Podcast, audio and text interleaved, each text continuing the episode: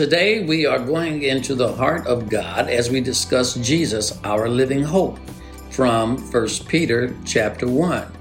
My name is Apostle Charles, and with Stephanie, we invite you to join us on our journey into the heart of God. This is Stephanie, and thank you, Charles.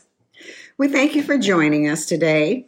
About two weeks ago, before Resurrection Sunday or Easter Sunday, I started reading in 1 Peter chapter 1, and my heart was touched when I read verse 3. Blessed be the God and Father of our Lord Jesus Christ, which according to his abundant mercy has begotten us again unto a lively hope by the resurrection of Jesus Christ from the dead. We recently celebrated Easter or Resurrection Sunday.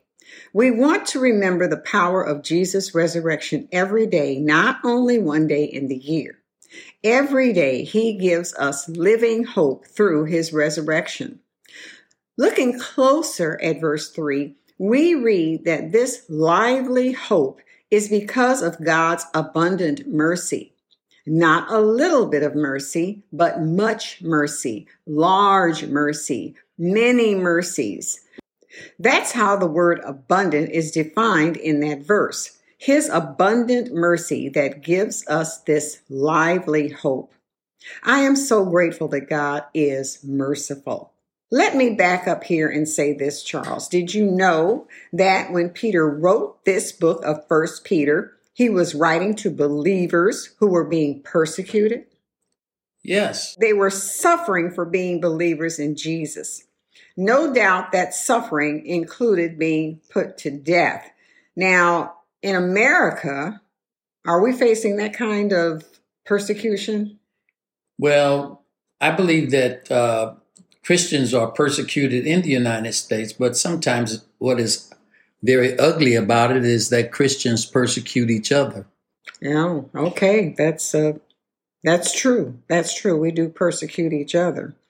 But even in the midst of that persecution and suffering, Peter reminded us to not think it strange concerning the fiery trials which will try us.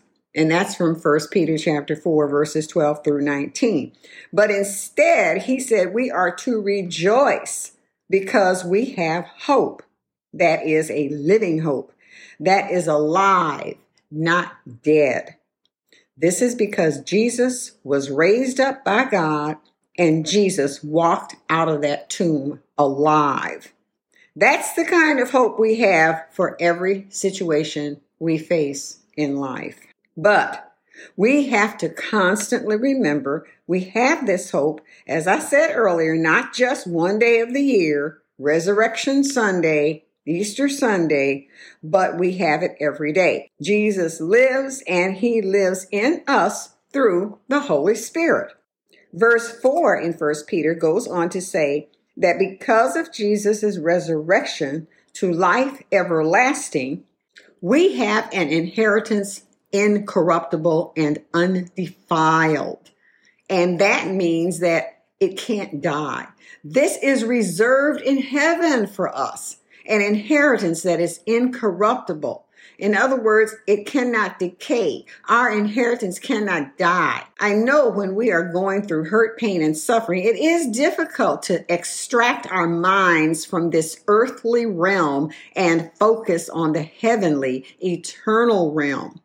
But the reality for believers is that this life will be over one day. This body is going to die.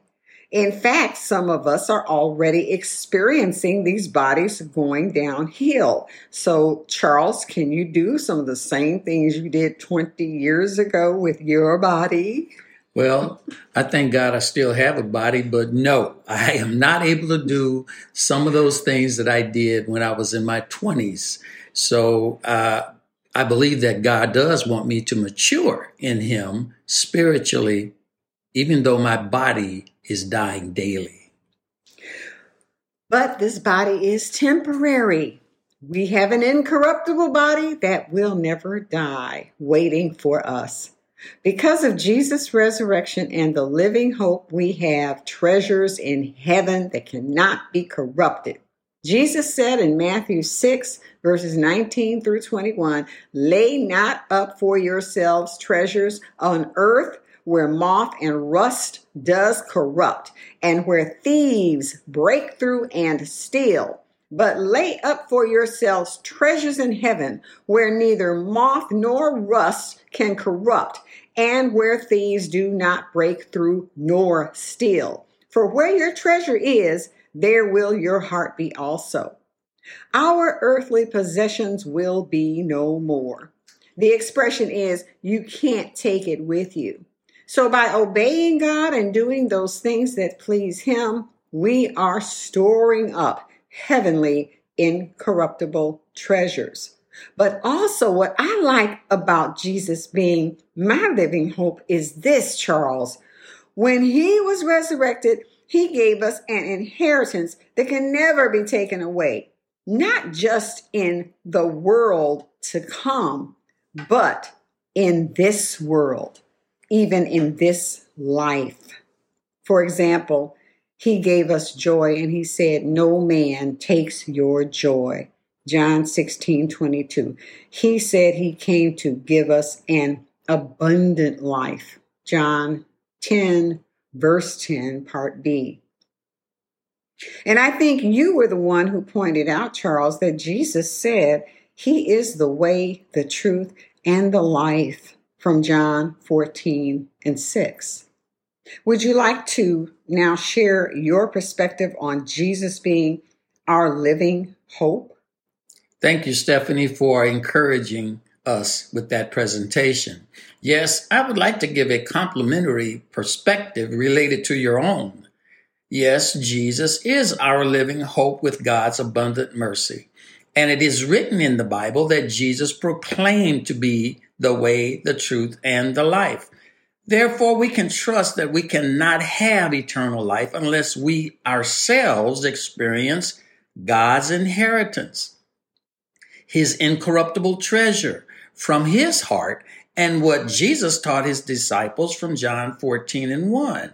He said, for us not to let our hearts be troubled because he goes to prepare a place for us. In other words, we're not to be troubled by our trials, persecutions, no matter where it comes from, whether it's people in church or people out of church. And even if you're persecuted with the threat of death itself. Therefore, according to the scripture you referred to, 1 Peter chapter 1, verse 3, we have a living hope in the living resurrected Jesus. And we also believe we should not be troubled within our hearts. We should not have troubled hearts because even when we experience the threat of death, we have a godly prepared place called resurrection. You know what? Following the celebration of this past resurrection day, I found my joy regenerated. Stephanie, you reminded us that Jesus stated we are not to let any man steal our joy. Sometimes, if we're not careful, we'll let ourselves steal our joy uh, we'll forget about what Jesus has taught us, and then we begin to lean on trying to keep our personal lives on this earth when the Lord is calling us into his abundant life. Uh, the treasure has to be in heaven, it cannot be in the earth. Even our own bodies cannot be so treasured that it is a treasure above the treasures that are in God's heart for us. So my soul was restored in uh, following the resurrection day this year. It was restored. My heart was resurrected with joy the next day. I am already ready to be, present my body as a living sacrifice unto God, which is holy and acceptable unto God. It's a reasonable service. If I have to surrender my body, may God be glorified in that. So on Monday morning before noon, my spirit was rejoicing with the expectation of the living hope of Jesus, who is my resurrection. I realized that for the, for Jesus to be raised from the dead was his rebirth. And his resurrection should be memorialized even more than his Christmas birth, because by faith in him, I am and will experience his resurrection for me. We cannot relate to Jesus' birth in Bethlehem as much as we can relate to his resurrection. For me, Jesus' resurrection was his rebirth or his example and replica for us to being born again again. I am presently born again because Jesus was born again, or we could say he was resurrected. Jesus was resurrected from his crucifix, shed blood death, and resurrected from his burial. Jesus, as our high priest who shed his blood as God's resurrected lamb to the world and for the world, created for us to receive his salvation to be resurrected from all death and all graves and all persecution and all trials and tribulations. This is God's plan for the world, and it is in God's heart, should be also in ours. Maybe the whole world needs to be paying more closer attention to the resurrection of our Lord, which was in God's heart. We need to be more intently aware of Jesus' reawakening, his rebirth, or his resurrection for us to receive our rebirth and our resurrection into eternal life. This was in the heart of God and therefore should be in our hearts as well. We have never been born as immaculate or born incarnate as Jesus, but we can experience being born again from the dead and we can experience a salvation rebirth, resurgence, revival, reawakening, and our resurrected eternal life from the wages of sin and death. Our resurrection event was always supremely significant in the heart of God. This event should be the apex of our salvation expectations by having the same heart that God had for Jesus and God has for us. Is this extension of salvation found in our hearts?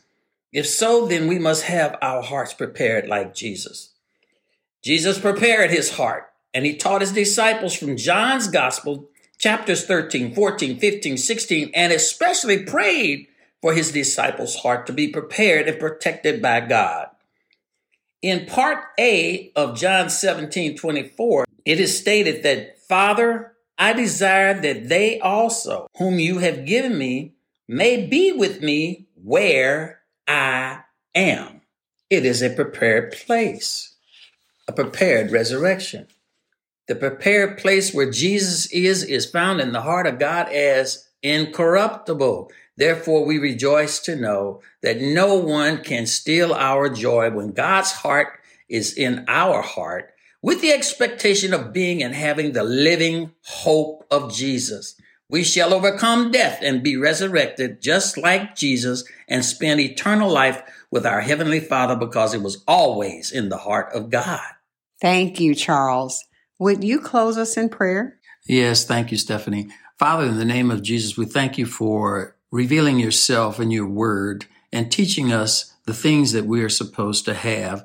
And that is especially your living hope from your heart, which is an eternal heart, which means that we will have eternal life by the resurrection of Jesus and the resurrection of ourselves.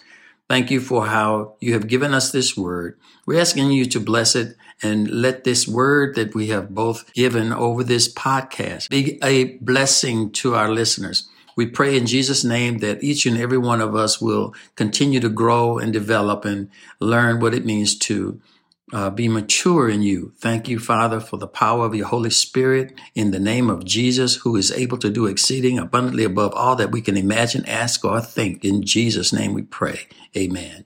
Thank you, Charles, and thank you, listeners. Now, let's go to contact information from Charles. If you want to contact us or comment on this podcast, please visit our website, cgmissions.com forward slash podcast where all episodes are available by category in series format. This is Apostle Charles. Until next time. Charles George Missions is a 501c3 nonprofit organization. All donations are tax deductible. Donations may be made through our website, cgmissions.com.